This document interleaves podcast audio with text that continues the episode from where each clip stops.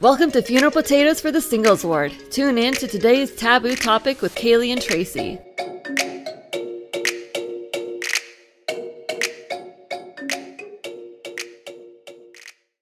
We're ready. Let's do this. Okay.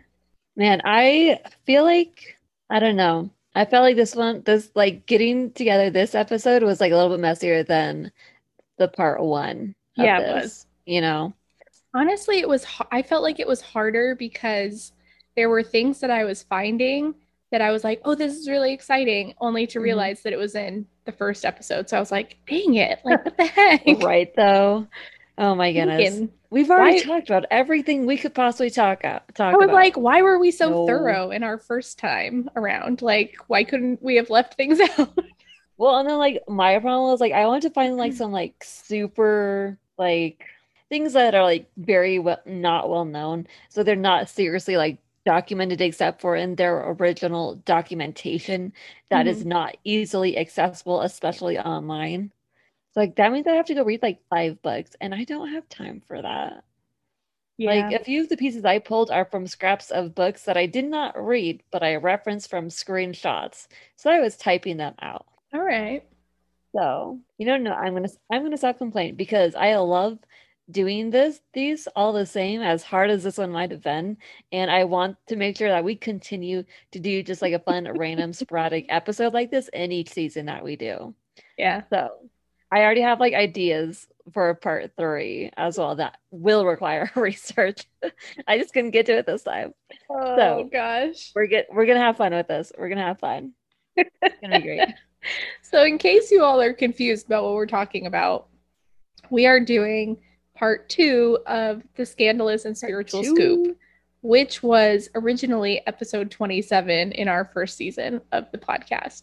Um, so, this is basically like a fact and fiction type of episode um, where we go into rumors, folklore, random things from church history, and like It's really just like a fun facts episode of things that we've discovered throughout our research and things that we stumble upon that are related to the church in one way or another. Yeah, it's a hodgepodge of an episode, really. It is. I love it. this week we have quite a few things to talk about. We have fan fiction, folklore, and inspirational or crazy stories. We have stuff about church history. We have stuff about spies. We have Yeah. rumors and completely false teachings and doctrinal insights. We have completely Yes. diverged from a different area than our first episode of this. I mean, we did try to organize this a little bit. We It's tried. mess, and it's going to be a beautiful mess. Okay, it's going to be like the better version of a Jackson Pollock painting because it's going to have purpose to it. It's going to be a mess because we're a mess, let's be honest. We're beautiful messes. Uh, all right, so we're going to kick it off by talking about three Nephites fan fiction. Why not? What inspired this was Kaylee found a tweet from June 22nd of this year, 2021, by Mhm. Joa Fussell. I'm sorry if I'm saying this your username wrong, who said, Where's the three Nephites fan fiction? It has to exist. So naturally, this led us to thinking about this very deeply and needing to find said fan fiction. So, if you guys are wondering what we're talking about in regards to fan fictions, the stereotypical story about the three Nephites that always gets tossed around like Mormondom is something about three dudes in white showing up out of nowhere to either protect missionaries, a member, or like helping to fix a car that's broken down.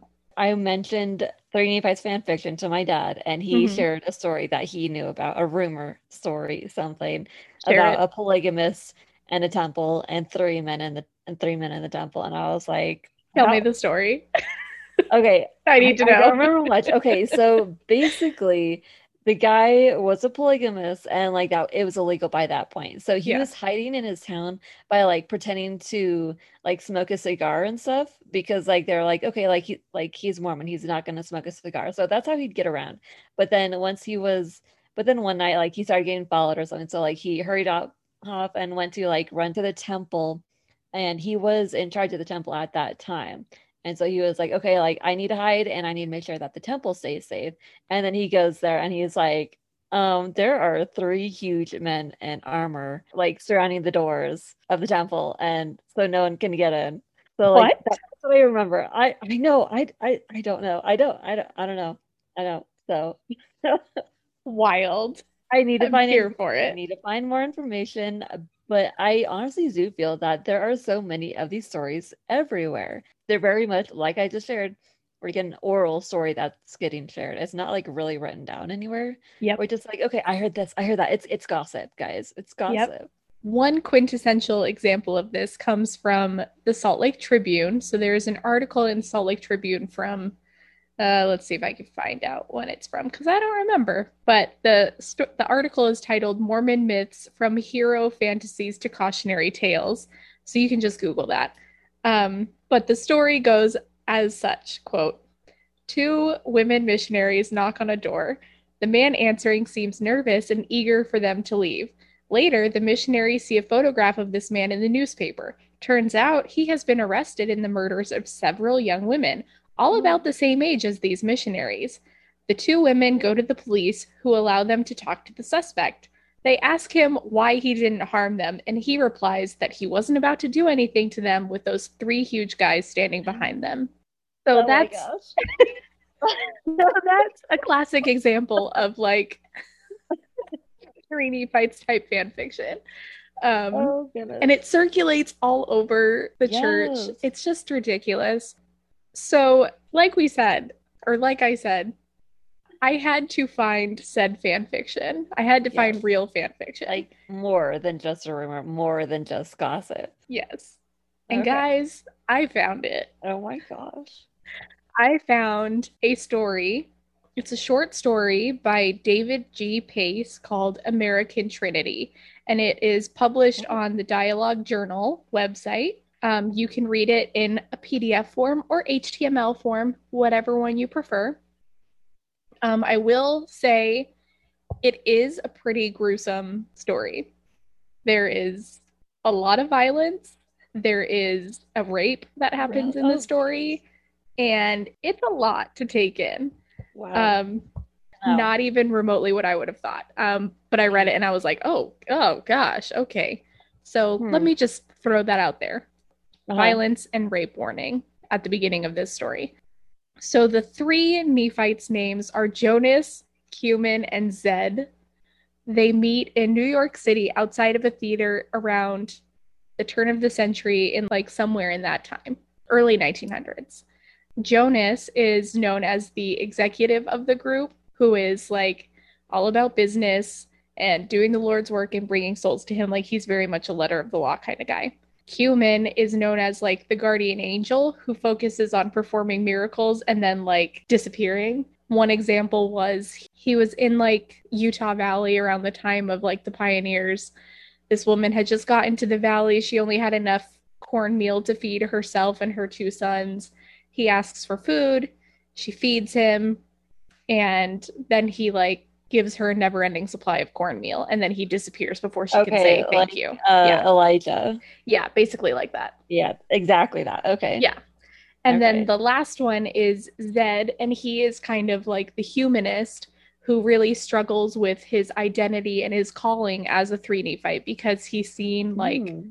he's seen so much crap over the last hundreds I of mean, years. Yeah, and he's about to see more. hmm He saw like he saw the Gadianton robbers take over. He saw the destruction of his people. He saw just horrible things, and he's like, "What? What am I doing? Like, what is the point of all of this? Like, at this point, I don't even think Jesus is going to come back." So throughout the story, Zed recounts his calling to be one of the three Nephites. He recounts some of Kumen's miracles, and the moment that Zed realizes that he wants to be done with this calling and he wants to finally die and like leave is right after the 1911 Triangle Fire in New York City. For those of you that aren't familiar with this story, it was a shirtwaist factory in New York that one a like line of shirts on the production line caught on fire and then the entire floor caught on fire and all of the teenage girls who were working in that part of the factory were jumping out of the windows to save themselves from the fire but they all ended up dying Yeah, it's Yeah. well known mainly for the reason of instigating legal debate and potential for workers' rights. Yeah. So that's pretty much when he realizes he's like, I'm out. Like, I don't want to do this anymore. I gotta go find Jesus. Um, I'm not gonna explain how the story ends, Uh, Tracy. but it is it's thought provoking and it's Okay. interesting. Oh, that's fun. Yeah. So yeah, Nice. it's an interesting story. I was entertained reading it. It does make you think a lot about the three Nephites and all the crap that they've had to go through over the last right. God only knows how many centuries. But yeah, it's Honestly, yes. I pretty think good. about that sometimes, and I'm like, okay, do they remember everything that they do, or can they do like a me mind reset, like a memory reset? Because who would want that. I don't know. I don't know. Interesting. Who knew? All right, I want to throw in some random fun facts into this because I didn't know some of these things, and I did want to make sure that we have like one or two like kind of uplifting things in this episode.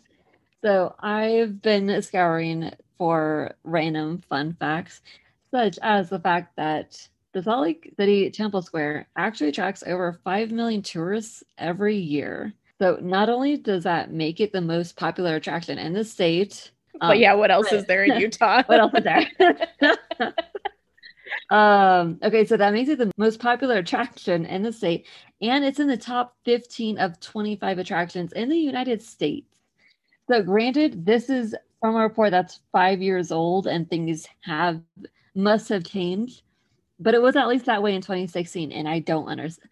I mean, that's cool, but like, I don't understand that. The top 15 out of 25? Are you kidding me? Yeah, number 15 on 25. Wild. I know. Well, and then like especially for us who's like who's we've lived in Orlando, so I feel like there's probably like three popular attractions in there. One or Mhm. two of the beaches and one or two of the parks, honestly. So then like I'm living here in Utah right now and I'm like for the last 5 years I've been to the Temple Square every Christmas because that's what my family likes to do. So like I don't know, it's it's like whatever. Wild. Absolutely Fun wild.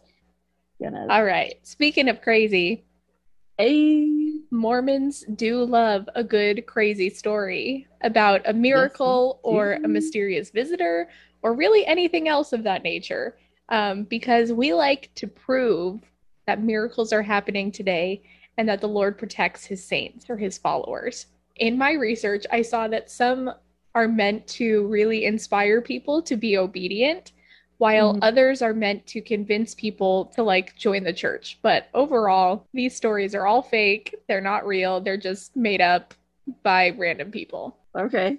So here's a few that we found. Um, again, this is coming back to that Salt Lake Tribune story about Mormon myths and stuff like that. So the first story is a pioneer woman puts a loaf of bread on a dish towel and takes it to the windowsill to cool. When she comes back, the bread and the towel are gone. Months later, her husband returns from his mission. As the woman unpacks his bags, she finds the towel. She quizzes her husband, who tells her about this day he had nothing to eat, and a passerby gave him the bread wrapped in the dish towel. Oh, It's cute. It's inspiring. Totally Cute. made up, but it's cute. Hey, why not? Okay. Good Another one. All right. This is this is the one that like kills me. Okay. Oh, so goodness. A couple pick up an old man hitchhiking along a deserted highway. After they travel for a bit, the stranger leans forward and tells the couple to get their year's supply of food storage. The couple turn around, but the back seat is empty. They pull off the road in shock. A police officer stops to see what's wrong, and he tells the couple that they are the eighth, ninth, or whatever person to tell Oh, him that same story that day. No. oh my gosh. No, I need follow-up details for the story. Did they get their food storage? Did they need it? What happened? Give me results, It's you always- guys. It's always just the like Oh mysterious visitor. It's Uh-huh. never there's never any like true end of the story. It's straight up set up in middle and that's it. Like there's no Mhm. resolution, nothing. It's Mm. poor writing. These people are clearly not good storytellers. No. All right, I like this one. This one is fun for Yeah. me. All right. So this one says two LDS missionaries call on a Protestant minister who tells them, Gentlemen, I have here a glass of poison. If you will drink this poison and remain alive, I will join your church. Not only myself, but my entire congregation. But he adds, if you won't drink this poison, well, then I'll conclude that you are false ministers of the gospel because surely your Lord won't let you perish. That's God. Why not? No. that can't go wrong. This puts the missionaries in a bind, so they go off in a corner to discuss it. Oh no. Finally, they return to the minister and they say, Tell you what, you drink the poison and we'll raise you from the dead. there you go. The minister accepts the challenge, drinks the poison, and dies in front of the missionaries. After five or so minutes, the missionaries extend their right hand and command him to rise. The minister was What? baptized the next day. It was only five minutes. What? oh my gosh. I love it. I love it so much. ridiculous. I It was all like it was a show. It's a whole Princess Bride moment where he was already used to the poison and pretends and fakes and was already converted. I know. The only way this could be true in any way. Gosh. I know. It is a good story. All right. Next one. Also good because it makes no sense chronologically. So get ready for this one. In Mhm. their infamous raid on Pearl Harbor, Japanese warplanes planned to target the Hawaiian LDS temple as well. But during the entire attack, a thick cloud shrouds the edifice. At one point, a pilot attempts to drop a bomb on the hidden temple anyway. His equipment malfunctions. The bomb won't release. He continues flying, and his bomb eventually releases into the ocean. Years after the war, the pilot returns to Hawaii for a vacation and he visits the temple grounds. While there, he receives distinct spiritual impressions that the temple is the house of God, and he decides to join the church. His family later immigrates to Hawaii and is sealed in the temple he once tried to bomb. So now, chronologically, let's let's discuss this, shall we? Okay. When does Pearl Harbor happen? 41. Yeah. Wait though, I'm looking it up though. hmm Would they have do they have two Hawaiian temples? Yep. I I need all the information now. That one was not dedicated until 1999. Yeah. So, So- So Hawaii doesn't get statehood until 1959. Let's just throw that out first. Okay. So like at this point Wow. Hawaii was just a US territory that we had seized Yeah. from Native Yeah. Hawaiians. So it wasn't officially like a state. First of all, chronologically, this does not make sense for me. no. Second of all, there are just too many plot holes in this. Yeah. It doesn't it doesn't work out. Yeah, Yeah. Pearl Harbor is on Honolulu, and I don't think Honolulu Temple was created then. It also sets up the idea which we tend to tie into Christianity alone in itself, um, but like America being better. Yeah. I don't have the words for that, but The other thing that like annoys me a little bit, and maybe I'm just being nitpicky, but Mhm. like, why would a Japanese bomber from World War II suddenly decide to go on vacation to Hawaii a few, like years after bom- Oh. trying to bomb the heck out of that island? okay, I'm trying to imagine fighting in a war and deciding to go back for vacation. To the place that I tried to destroy. I mean, okay, so I don't I don't have any experience, so I can't say one way or another. Maybe maybe there are American soldiers who enjoy and now want to go explore Afghanistan because I think it's a beautiful nation and I would love to go visit there, Iraq. I'd love to explore the Middle East. But yet this it does not make sense to me. If someone can refute us, then please do. Please do. like please. Please enlighten me. I know for me, like, if I have to go, like, kill a bunch of people in a place, I'm not going to want to go vacation there. It is a retelling of Alma the Younger. Younger. That's what it Basically. is. Yeah. That's literally what it is. I'm going to destroy the church. Oh wait, I want to go be in the church. Like, Yeah. that's that, that's that's what it is. Interesting. All right. Any more for us, Tracy? Yes, I have a few more. This one I did a little research on because I had oh. questions. So Okay. this says Mormonism's famous swearing elder from the early What? 1900s, J. Golden Kimball, Oh, is rattling off a list of people named to church positions in a conference in Utah County. He can tell that the congregants are just raising their hands, offering their sustaining votes without listening. Finally, he says, How many of you are in favor of moving Mount Nebo into Utah Lake? Again, the voting is unanimous. To this day, some local LDS leaders repeat this legend before reading a long list of sustainings. oh my goodness. So this made me do some research because I wanted to know about this swearing elder. Yes, please. So J. Golden Kimball was one of Heber C. Kimball's 65 children. I'm sorry, what? 65 children.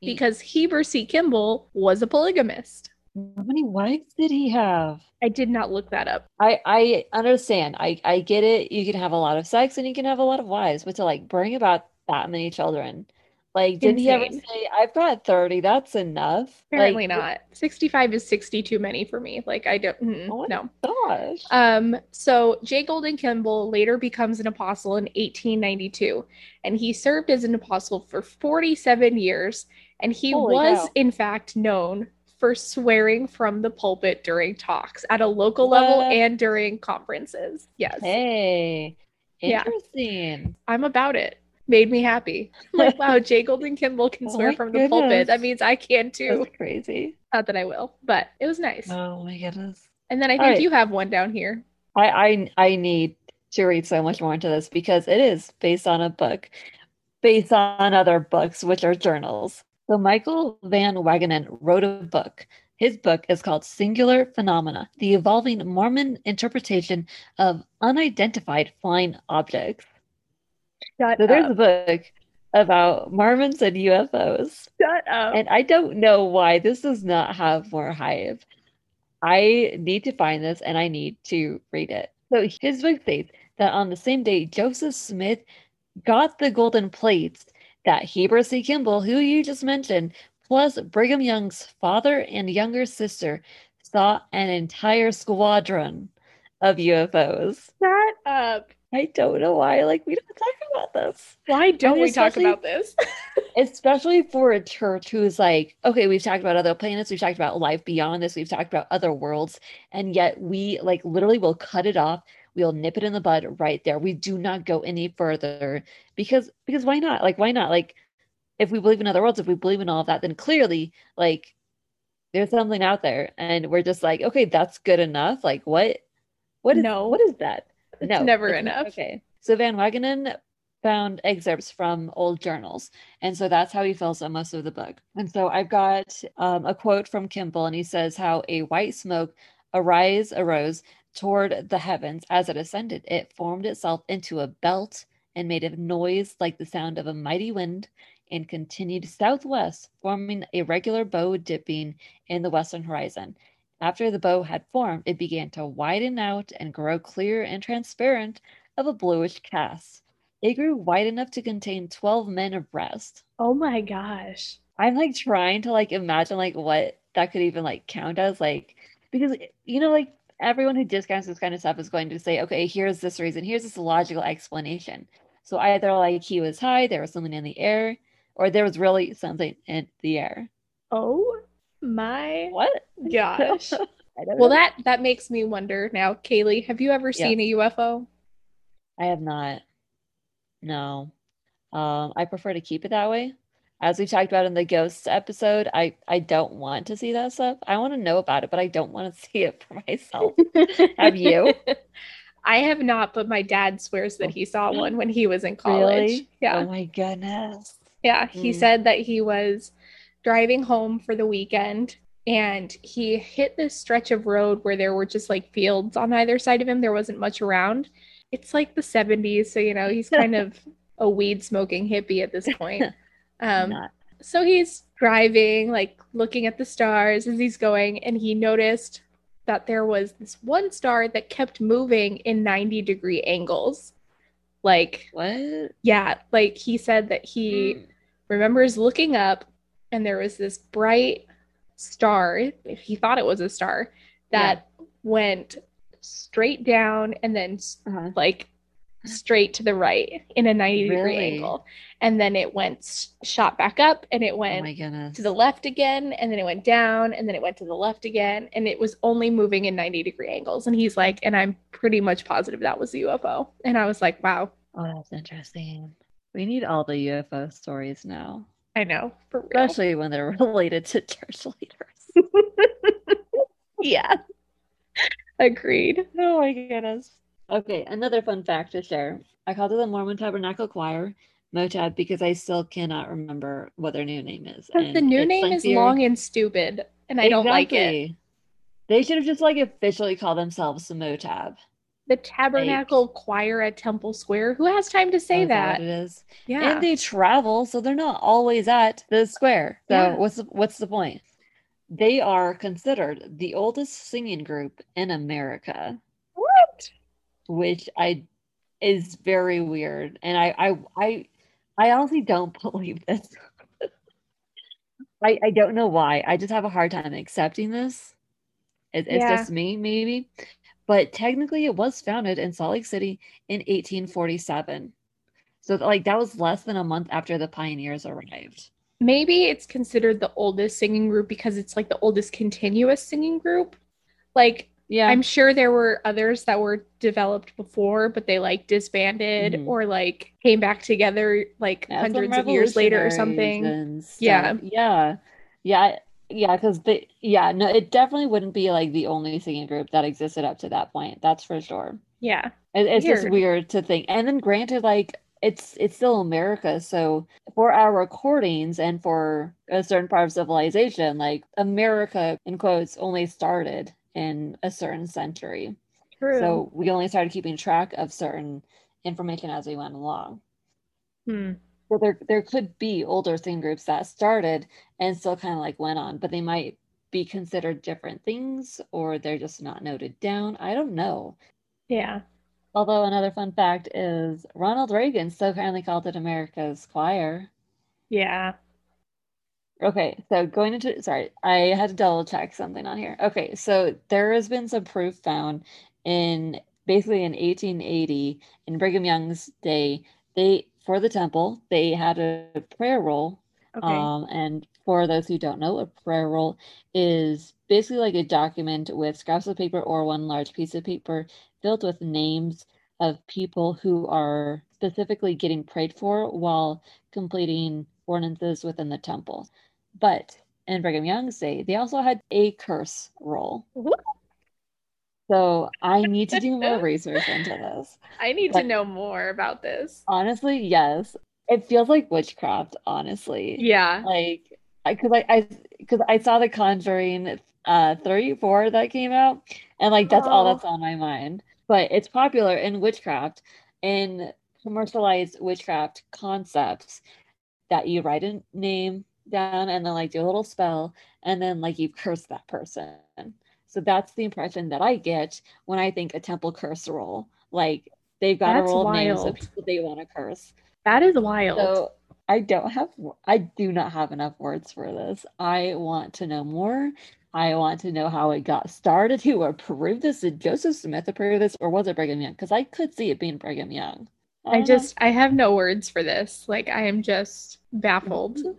Speaking of also, so we all know that it was Hinckley who put together the guidance of you shouldn't wear tattoos, you should only have single piercings and one in each ear, and no Mhm. boys should have them. So this is not doctrine, you guys. This is a suggestion. That wasn't always the case. We had early church members with earrings, the men. Yes, but there's a picture from the 1997 Teachings of the Prophets with Brigham Young in the Brigham Young Manual. So it's an older one, which is not being used anymore. Okay, there is a picture of John Henry Smith, who is the father of George Albert Smith, with his wife. John Henry Smith was also a future apostle and future counselor in the first presidency, and it has him wearing an earring. I think, if I remember correctly, it was like a little hoop with like a pearl on the end or something. I'm It- looking it up. Okay. While you're looking up, I do have a little bit like more fun information. So we also have another picture of a bishop, Bishop Samuel A. Woolley. That's two O's, two L's, E Y Woolley of Salt Lake. And we've got pictures of him as a bishop wearing an earring. So I was trying to do a little bit more insight, more research into this, and I was following a Twitter thread on this. And so while we're still trying to figure out how popular it was for men to wear earrings, it was common for sailors. So make of that what you will. I don't know if they were sailors or not, um, but it was acceptable at least in like certain social circles. I don't know the entirety of, of what the stigmas were back then. Did you find it? Yes. So there mm-hmm. is. Here's the picture of John Henry Smith. We'll put it in the uh, Instagram post for the episode. Yes. Um, John Henry Smith, he is definitely wearing earrings of some kind. I'm trying to zoom mm. in to see.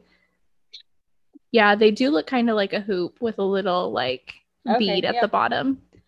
Mm. Um, there was also another one that I saw of Samuel Woolley, mm-hmm. and he had like a little hoop. Okay, is that what Very tiny okay. hoop, yeah. Mm-hmm. So I will save these Very images nice. and add them to the. Instagram post for this episode. It's been so fascinating to learn like what was going on and how we've adjusted and changed through the times. Um, because like I've never liked the the policing that gets done on the way that we look um yeah. within like church guidelines and everything. Like it it just it doesn't make sense. Like, do you want to treat our, our bodies like temples? Sure, but that doesn't mean having to look a certain way. Yeah, I agree. Mm-hmm. Very interesting. Okay, so for our next point, you said you were going to do a little bit more research. Did I you? tried. I um, exhausted all of my resources. Oh goodness. So this one, we found a tweet again. Thank the, you, Twitter. Yeah, thank you, Twitter. You're giving us so much good information. Um, so there is a group in BYU, Idaho, specifically called oh. the Brotherhood for Gay Men. This is a group where you have to be referred by a bishop or a professor on campus. So it's a whole bunch of gay men, like men who know they are gay on campus, but are like usually in hetero relationships. So they are kind of together to like bemoan the fact that they are gay, but they don't live a gay life, if that makes sense. Like they're living a very closeted heterosexual life, but they all talk about how they are gay okay. openly with one another. So it's like a support group, but not a support group. Yes, because in order to get into this group, again, you have to be referred by a bishop or professor. Um, once you're referred, you get picked up off the street at a random location what? by strangers. What? And you are taken to a secondary location where they interview you. You so, never go to a second location. Secondary. That's how you location. die. So, like the example that I saw on this on Twitter was this guy was supposed to meet these random people at like a CVS parking lot, essentially. So he had to go to the CVS, wait for this specific car to show up, and then he was supposed to get in the car with two people he didn't know and drive somewhere and then they would have their meeting of the brotherhood for gay men. And when he found out that he had to get in a car with strangers and go to another location he said nabi i'm good. I'm i'm a i'm a i'm a not do this. I feel like my brain has stopped working because i cannot fathom that. Like i'm granted i can't i can't imagine like how hard it is to live a life where you don't feel that you are allowed to live the way that you are that you were born to be yeah but like but wait, it gets so much worse. No. So some of the men in this group really like it. Other men don't. They think it's stupid.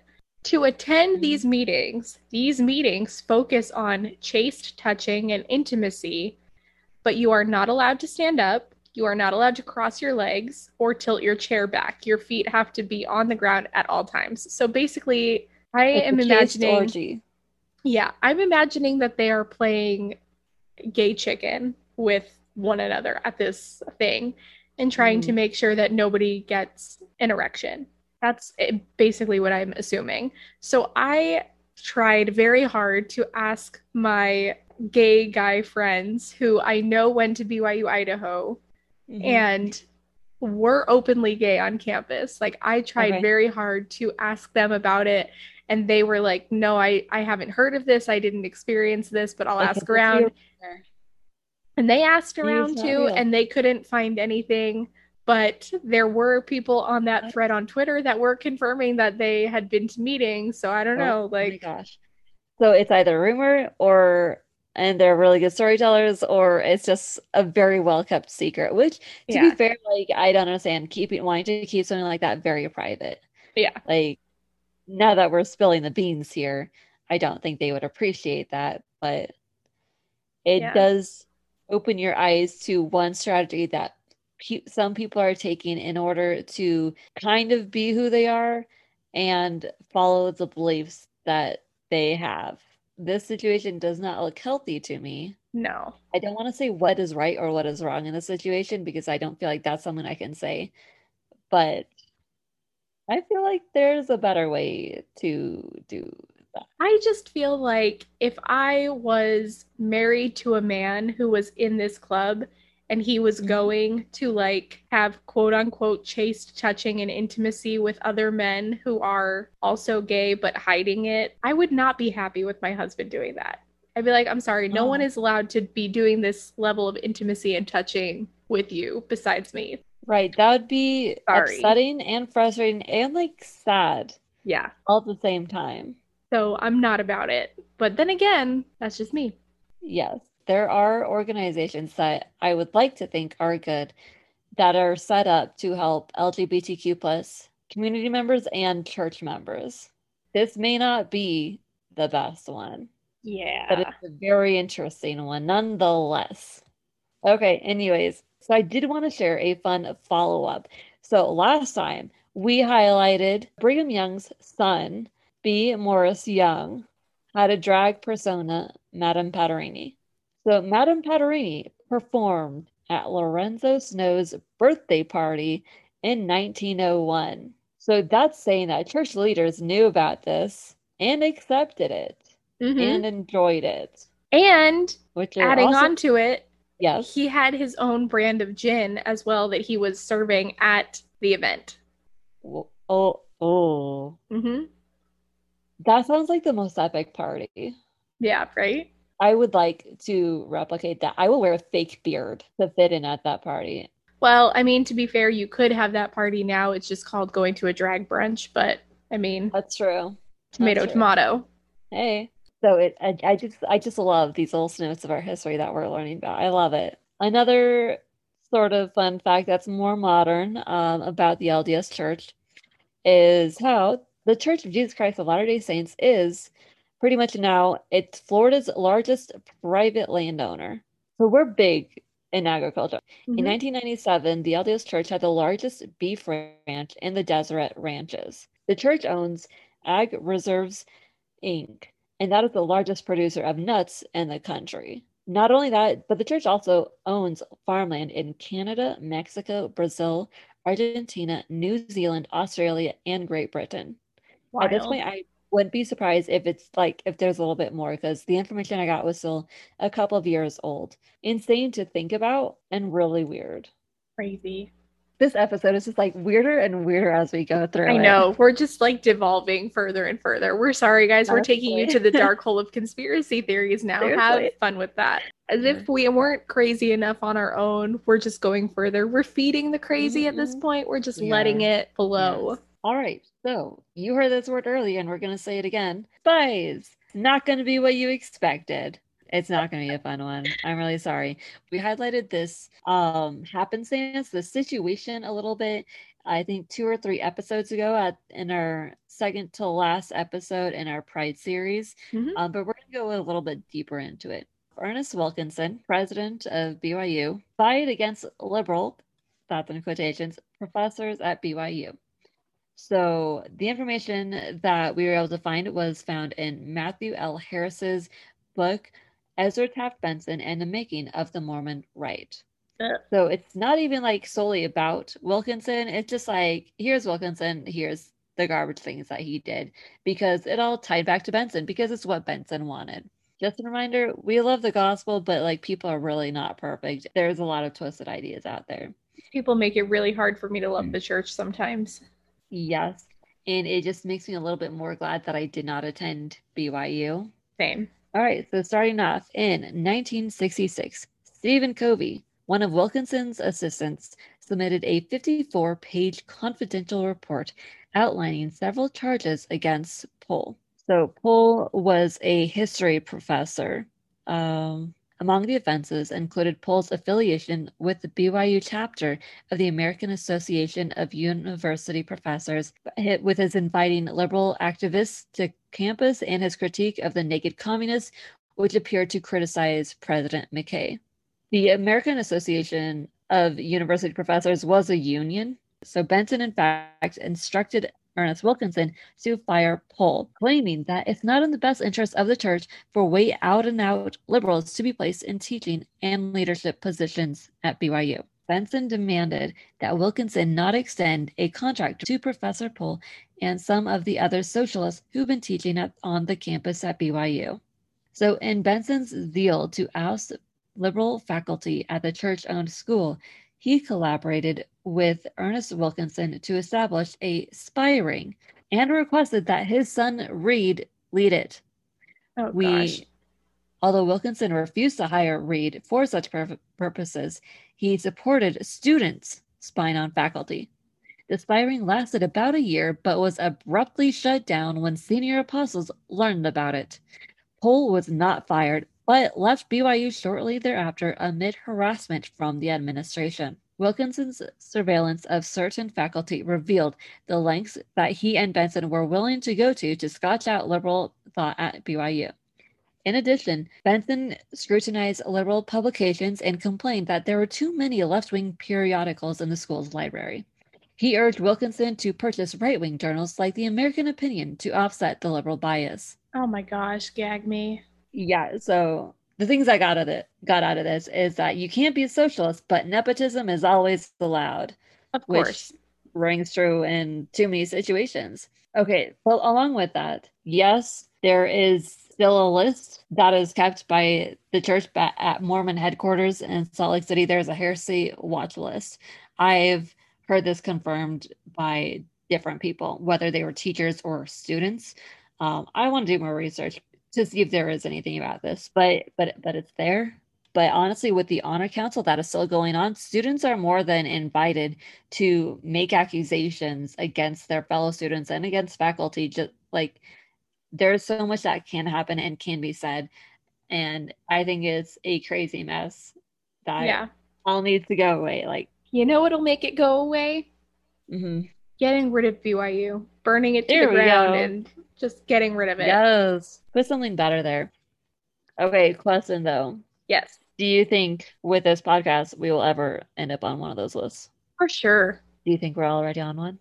I don't know, maybe. I mean, if President Ballard listened to the podcast after I wrote him a letter, Uh-oh. we're probably hey. on it by now. So, hello. Yeah. They know our names then, Tracy. That's so exciting. we're on a special list. So, I mean, at this point, I mean, we're all we're doing is inviting people to come unto Christ, but we're also talking about things that people don't want to talk about. So we're probably on a list mm-hmm. somewhere. And honestly, mm-hmm. I feel like my life would not be complete if I wasn't on at least one watch list. It feels right. Like I don't I don't feel bad. I'm not going to stop doing what I'm doing. Like I want to be on a watch list. Watch me. What are you going to do? Take my records away? Okay, go ahead. I'm still going to love Jesus. Like, I'm still going to yeah be a good person. I'm still gonna read the scriptures. Like, go ahead, mm-hmm. do mm-hmm. your worst. Yeah. Oh yeah. No, I was talking to my friend who's left the church, and she's like, "Hey, like you, your beliefs have changed a lot. Like, especially like with your podcast that she's listened to like sporadically. She's like, what if they do remove your records?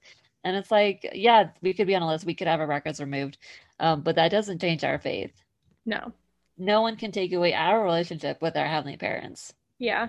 We still have that. Anyways. Yeah if you guys have more information about like all this crazy stuff on, with spies and heresy lists and other watch lists about BYU and the church, we would love to know more. Yeah, please let us know. Email us at funeralpotatoesforsingles at gmail.com or DM us on oh. Instagram or Twitter.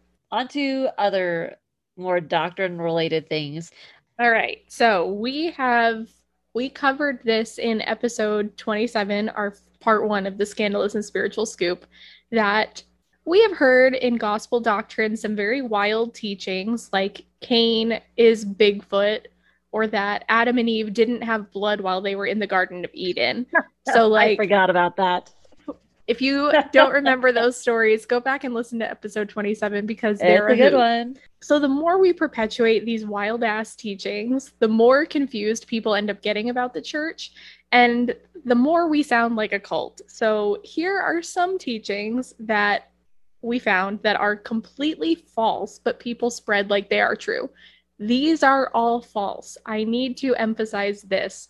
They are all false. One teaching is that in the spirit world, when people found out we were born or raised during Hinckley's time, they will bow to us. The Okay. story is Boyd K. Packer and other church leaders like President Monson and President Eyring are quoted in a persistent chain email as having said to a group of LDS youth, which says, quote, you were in the war in heaven, and one day when you are in the spirit world, you will be enthralled with those you were associated with. You will ask someone in which time period they lived, and you might hear, I was with Moses when he parted the Red Sea, or I helped build the pyramids, or I fought with Captain Moroni. And as you are standing there in amazement, someone will turn to you and ask, Which prophet's time did you live in? And when you say Gordon B. Hinckley, a hush will fall over every hall, every corridor in heaven, and all in the audience will bow at your presence. You were Oh, held back goodness. 6,000 years because you were the most talented, the most obedient, Oh the most courageous, and the most righteous. Are you still? Remember who you are. End quote. So, Pulling out Mufasa here. Unbelievable. once again, this claim is entirely false and has been repeatedly disavowed by the church.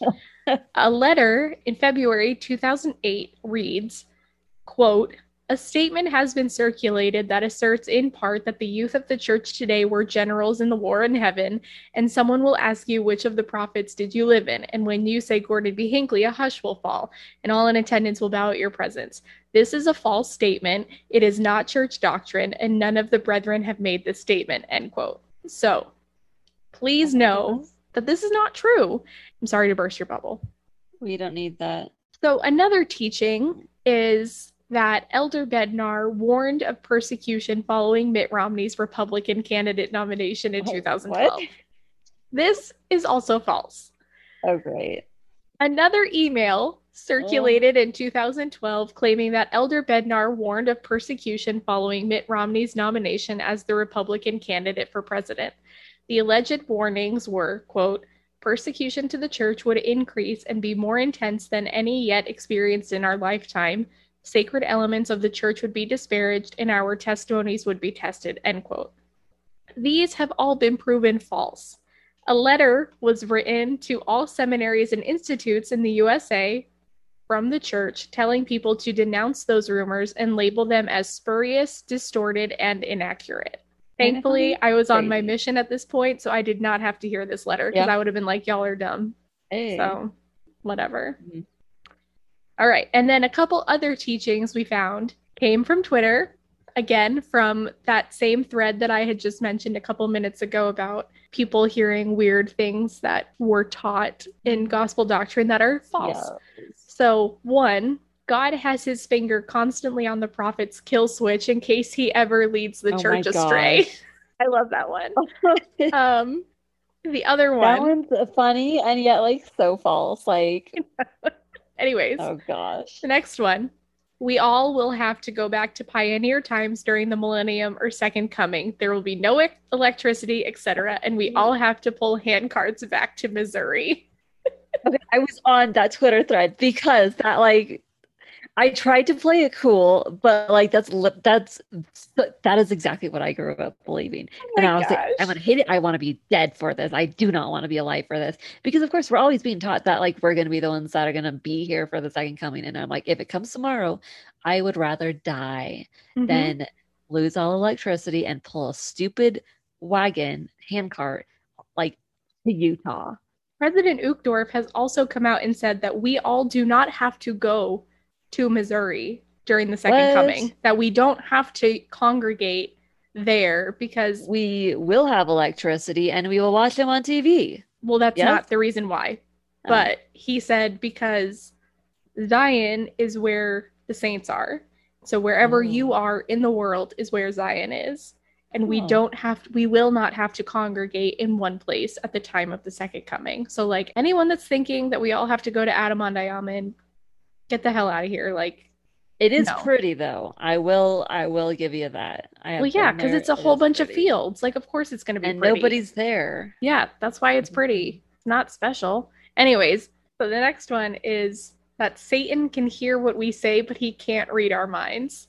Which, let me just say, if Satan has the power to influence our thoughts, to think bad thoughts, why would he not have the power to read our thoughts as well?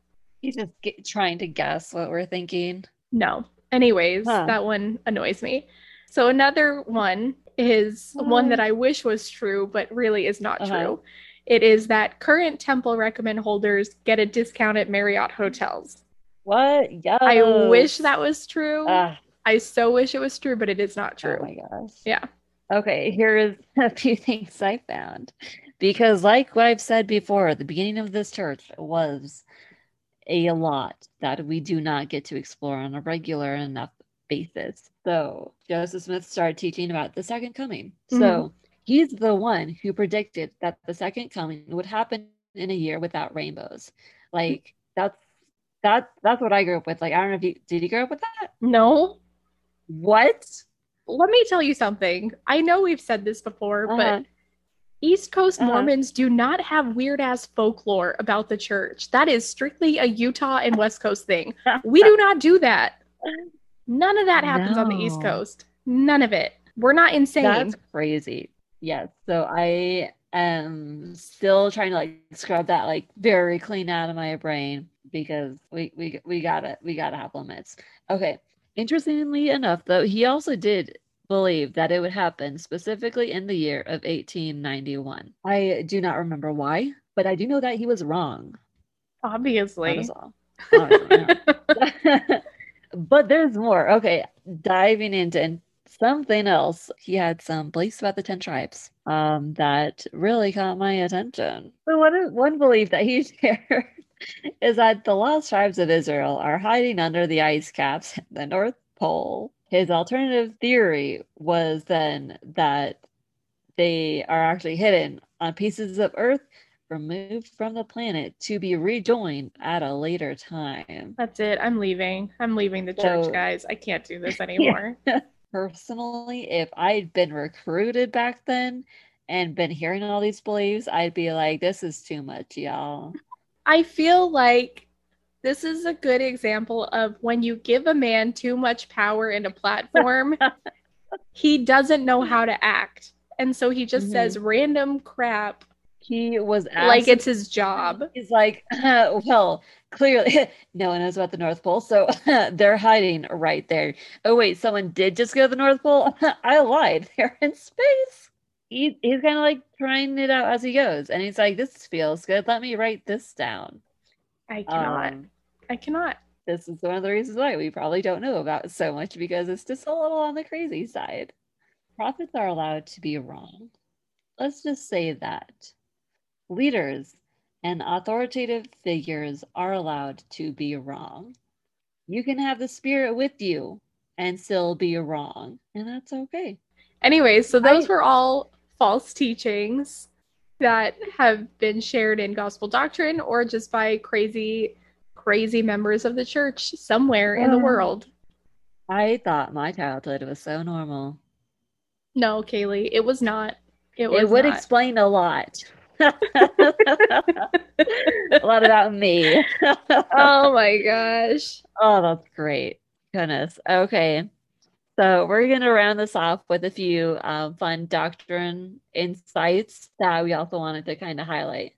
So you've probably already thought about this, and I'm sure half of our listeners have as well. Um, but I hadn't considered it this way. So Mhm. someone shared that people are told in their patriarchal blessing that they will live to see the second coming. I know people who have had that written in their in, in their patriarchal blessings. Like I, I've known that. I've known people my age and I've known people who are older than me and I've known people who have died Mhm. who had that in their blessings. Um, I don't, and I'm okay with that. But the thing is, like, since the second coming happens after the resurrection, it's a self-fulfilling prophecy. Yeah. We're all going to live to see it. We're, we're all gonna we're all gonna love to see it. Yeah. I feel like someone just like put down a rake and then I stepped on it and I'm like, oh, it makes sense. Yeah. So because and it's driving me crazy because not only does the church like kind of teach like each generation that hey, you're gonna be the ones who are here for this. Mhm. Um, but it's it was also my very white conservative homeschooling education that taught me that we are a chosen generation, the hero generation that will right all the wrongs in the world and be here for the ultimate, the epitome of peace and prosperity and the future and the end of all Yeah. problems. All that whole mess.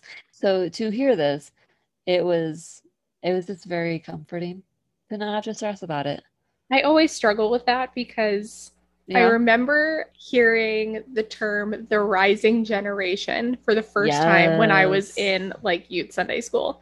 And my young women's leader at the time was very straight up about it. She's like, I don't even know who the rising generation is at this point because they called my generation the rising generation when she was in youth Sunday Yeah. school. And she was like in her 40s at this point. Mm-hmm.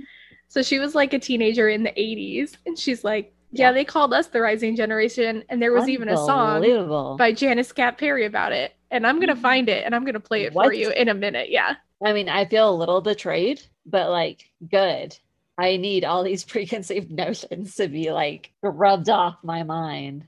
Okay, let me see if I can Mm. play a sample of this for you. This is a classic. I love this song. I'm not even gonna Uh-huh. lie. I love this song. It's ridiculous. Oh goodness. Okay, bring it. In a place before this time, we each pledge with heart and mind that our lives No. upon this earth Yep. would reflect our royal birth. So we'll stand up and walk away from the evils of our day. We'll stand up with courage bright and seek the light. It gets worse. We are the rising generation, Oh, wow. rising high, rising high. How have I not heard this? From every nation, rising high, rising high, with eyes firmly fixed upon eternal exaltation. We are rising high, rising high. Okay. You get what I'm talking about now. I I do. I know exactly, and it upsets me so much. My I love that song. Not because it's good in any way, shape, or form, Mhm. but because it brings such deep joy and satisfaction to my life knowing that there is a song in the church that I can openly make fun of and have a grand old time As with. if you don't make fun of like half the hymns. I know I totally do, but do. even more so with this song. The only other young woman that was my age, and I found it in the library. We listened to it and we heard this song and we played it eight times in a row because we could not get enough of Oh, it. And we could not stop laughing the entire time we listened to it. So Amazing. it's a great song. Oh my Anyways. gosh. I'm thank you for joining me on this journey. I hope you all enjoyed it. More coming not. in the future. Thank you very much. I will come again. Okay. Goodness. Moving on to word of wisdom changes. Oh. So we've talked about the word of wisdom before in our first season. I don't remember which episode number it is. You'll have to do the homework A on your own. But we did talk about how the word of wisdom was basically created because Emma Smith was pissed about constantly having to clean up tobacco in the top floor of the Kirtland Temple where they would have meetings and making coffee for the dudes all the time. So she complained to Joseph about it, and that's what like pushed him or motivated him to ask the Lord about the word of wisdom. Um, the interesting thing about the word of wisdom, though, is that church leaders still drank coffee after the word of wisdom came out. And it was Yes. listed as an essential item to bring while trekking across the plains. So, and we also learned that they continued to drink alcohol after that time as well. Okay, so just for clarity, we so the pioneers were crossing in the 1840s. The revelation for the word of wisdom was given in the 1830s. So there's so like they were still tracking 10 years after and so on. Yep. So Emma Smith wanted revelation to basically get the men to behave themselves and stop making messes that she would have to clean up. And anytime someone wanted more of a drink, she'd have to go and prepare a whole pot. And it was a lot of work that she didn't want to have to deal with. And I totally get that. And like and like there was good reasons for like no tobacco. You know like there's dangers to alcohol and you know like we we get that. Like you should treat your body and healthily and so on. Um but it's just interesting to see how we've ignored that. They did continue to enjoy that and like hot hot drinks as you know they were called in the word of wisdom and alcohol and everything they were still enjoyed but we only decided to like what enforce that later on and pretend everyone had been perfectly following the word of wisdom afterward Yeah. i just have so many feelings about this i don't even have the words and i just think it's kind of crazy that we try to police our each other on certain things like this that we ignore within the church sometimes but why are we so weird sometimes Because we'd rather police other people than police ourselves. oh there it is thank you tracy Anytime. I'm here to drop the truth. Thank you. So remember, when you're worrying about the word of wisdom, pray about it and do what you will. we do have to make it known. I mean, we'll make a post on the Facebook page and our Instagram and our Twitter about this, but we will be having another listener email episode in a couple weeks. Yes, you guys. And so we need your feedback. We need to hear crazy dating stories, awful advice that you've gotten from other members of the church, either about your love life or about anything in general. We want to hear your questions. We want to hear anything from you that you feel like needs to be shared live. Yes. Not live, but like on With the podcast. us, like we will share your story. yeah. Tell us what it's been like being single or not single. T- tell us about all the stories that you've heard, all the folklore like you've like that you've heard about that you've shared, maybe everything.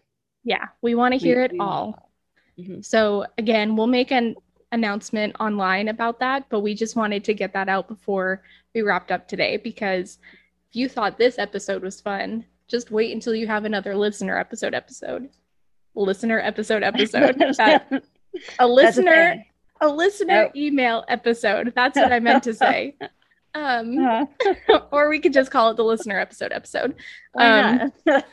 So send us all of your stuff. We need that from you because not only do we love sharing it, but we love reading the things that you send us because sometimes you send us some really outlandish things and it's wonderful. We love it all. Yes.